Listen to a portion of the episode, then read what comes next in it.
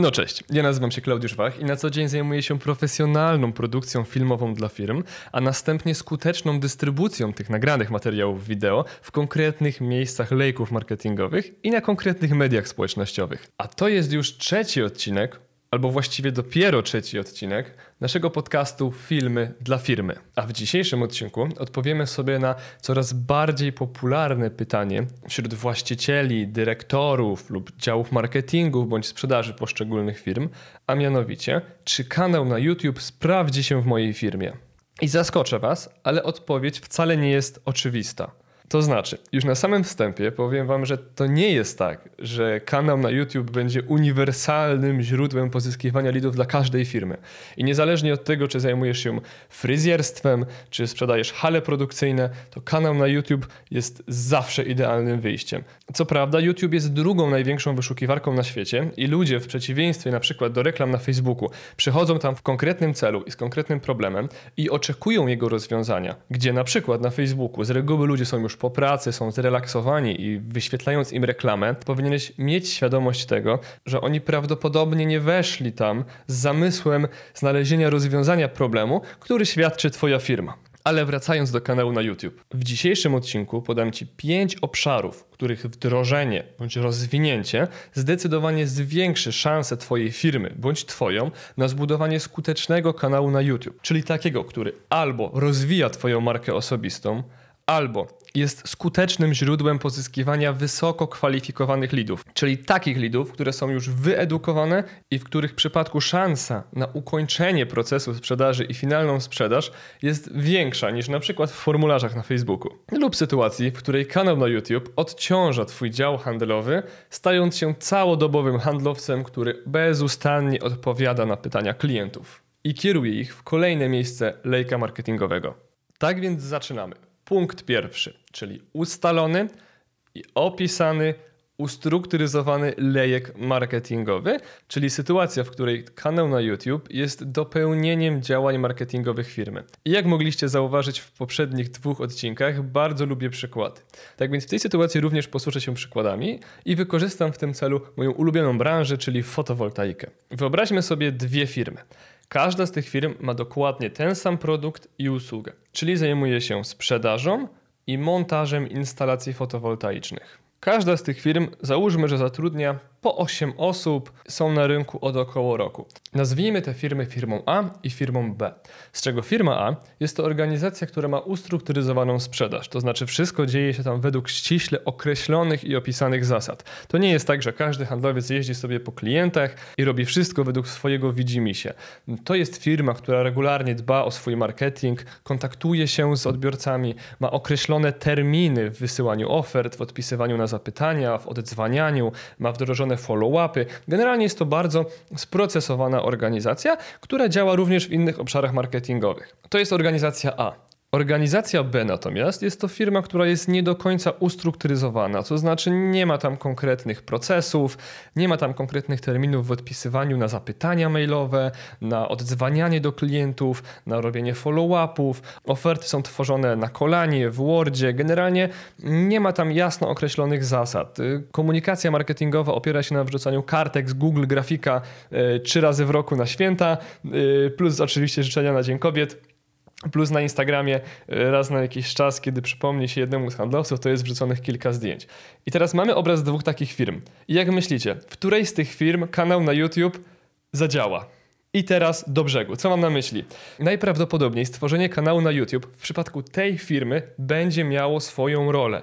Odciąży handlowców, pomoże przy serwisie, odpowie na pytania, które zadaje sobie klient, bo pomimo tego, że jest to B2C, to jest to długi proces zakupowy, przez co jest on zbliżony do modelu B2B. Czyli w tej sytuacji i dział handlowy, jakakolwiek inna osoba w tej firmie będzie w stanie wyciągnąć z tego kanału na YouTube coś dla siebie. Na przykład dział handlowy będzie mógł wysłać takie filmy do klienta będzie mógł wspomóc się w ofertowaniu. Dział marketingu będzie mógł wykorzystać takie filmy w lejku marketingowym. Będzie mógł sobie to umieścić w odpowiednim miejscu, na przykład na początku lejka. Osoba, która zajmuje się serwisem, będzie mogła wysyłać takie filmy na przykład do klientów, którzy dzwonią i mają jakikolwiek problem z taką jednostką, ale problem, który może być rozwiązany na przykład telefonicznie albo poprzez krótki film instruktażowy, bo nie wynika on na przykład z błędu mm, konkretnego urządzenia, tylko bardziej z nieumiejętnego korzystania z urządzenia.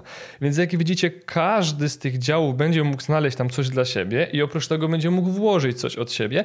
I tak naprawdę posłużę się takim dziwnym porównaniem, ale ten kanał będzie mógł stać się taką fontanną, z której każdy dział będzie mógł nalać sobie troszeczkę wody do swojego kubeczka, ale jednocześnie wrzucić do tej fontanny monetę z jakimś życzeniem. Natomiast w firmie B najprawdopodobniej będzie to kanał na uboczu, którym nikt się nie będzie interesował, będzie przyjeżdżał jakiś gość, robił raz na jakiś czas filmy i to sobie w sumie gdzieś tam będzie. Nikt wewnątrz nie będzie się w to angażował, nikt nie będzie śledził tych trendów na bieżąco. Będzie to jeden z wielu kanałów, który najprawdopodobniej przestanie istnieć po jakimś czasie, bo nie będzie przynosił po prostu efektów.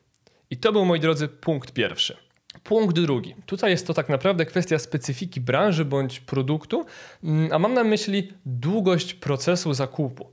To znaczy, posłużę się podobnym przykładem jak w poprzednim filmie.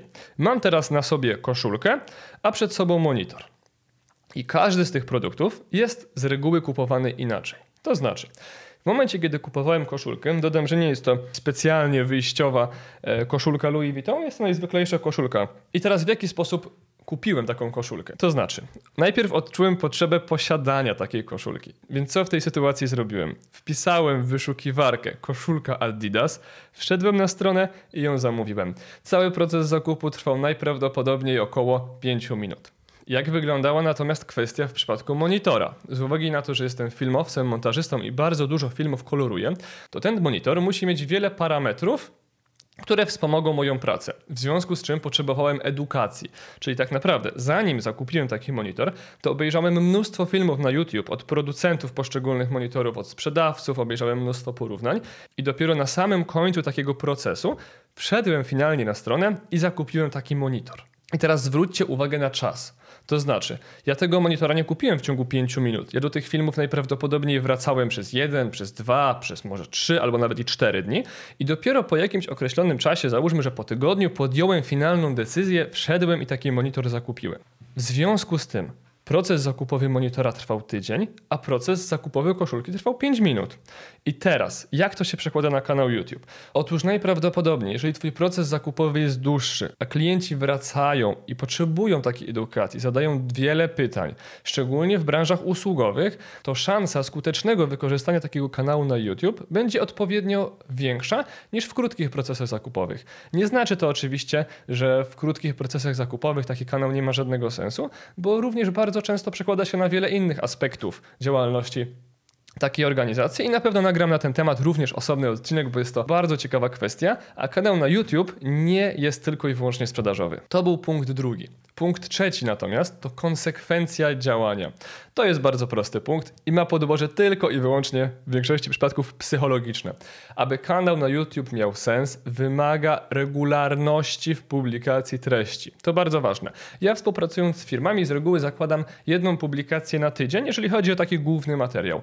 I jest to częstotliwość w zupełności wystarczająca, natomiast ona musi być sumiennie przestrzegana. To znaczy, co by się nie działo, jeden odcinek w tygodniu musi wejść. Z reguły zabezpieczamy się w ten sposób, że wcześniej tych odcinków jest nagrane odpowiednio więcej i z reguły na kanale jest ten jeden, dwa bądź nawet czasem trzy zapasowe odcinki. To tak naprawdę bardzo prosty punkt, ale jednocześnie mam wrażenie, że najtrudniejszy do przestrzegania z tych wszystkich, które wymienię. Z reguły wygląda to tak, że taki kanał na YouTube wyrasta do satysfakcjonujących liczb i wyników w okresie powiedzmy około kilku miesięcy. To też jest zależne od branży. Natomiast bardzo ważne jest, aby w tym czasie regularnie te treści publikować i to cały czas co najmniej z taką samą starannością, a najlepiej gdyby rosła ona wprost proporcjonalnie właśnie do czasu pracy nad takim kanałem. I to był punkt trzeci. A teraz punkt czwarty, czyli recykling treści. I co mam na myśli pod tym zagadkowym hasłem? Chodzi mi tutaj o redystrybucję filmów, które tworzysz na YouTube, na wszystkich innych socialach, jakie tylko przyjdą ci do głowy. To znaczy, tworzysz filmy na YouTube, niech wiedzą o tym wszyscy na Twoim LinkedInie. Niech wie o tym każdy Twój znajomy. Poruszasz obszerny temat, Wytnijmy z niego krótsze fragmenty i wstawmy je na TikToka, jeżeli akurat tam są twoi odbiorcy. Wytnijmy jeszcze krótsze fragmenty i wstawmy je na Instagram jako post albo na instagramowe reelsy. Wytnijmy z niego odpowiednio długie fragmenty i wrzućmy je na Facebooka. Wspomóżmy tym dział handlowy, wspomóżmy tym ofertowanie, wspomóżmy tym dział serwisu. Wykorzystajmy te filmy na 100%. Niech to nie będzie sytuacja, w której nagrywasz cztery filmy w miesiącu, 12-25 minutowe i one sobie po prostu są tylko na tym kanale YouTube. To powinno wyglądać tak, że one są redystrybuowane wszędzie, gdzie tylko da się redystrybuować. Raz, że to maksymalne wykorzystanie budżetu, który w to wkładasz. Dwa, że to zwiększa szanse na konwersję, na skuteczność wykorzystania takiego kanału. I trzy, że przy okazji wspomagasz wiele innych obszarów funkcjonowania Twojej firmy. I to tak naprawdę nic Cię to nie kosztuje. I to był, moi drodzy, punkt czwarty. A teraz punkt piąty. I troszeczkę otarłem się o ten punkt w pozostałych czterech i chodzi mi tutaj konkretnie o dział handlowy.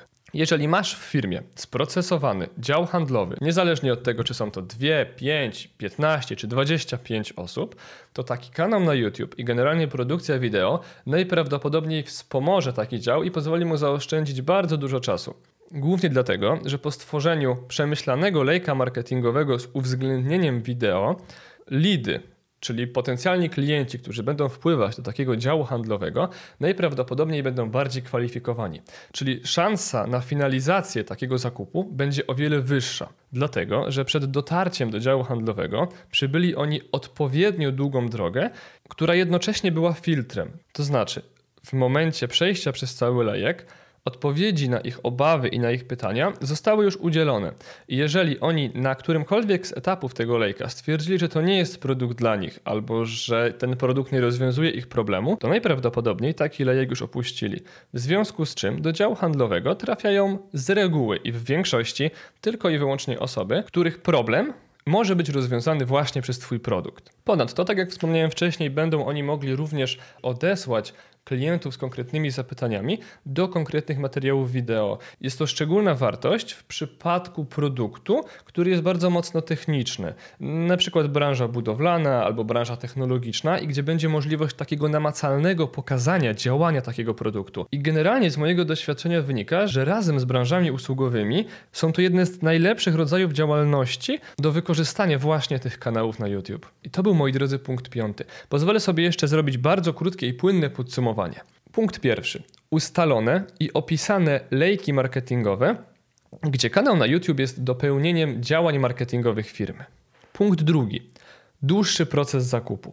Im dłuższy jest proces zakupu w Twojej firmie, tym najprawdopodobniej kanał na YouTube będzie miał większy sens. Jest to świetna opcja, szczególnie w B2B i w przypadku wyborów bazowanych na logice, a niekoniecznie na emocjach.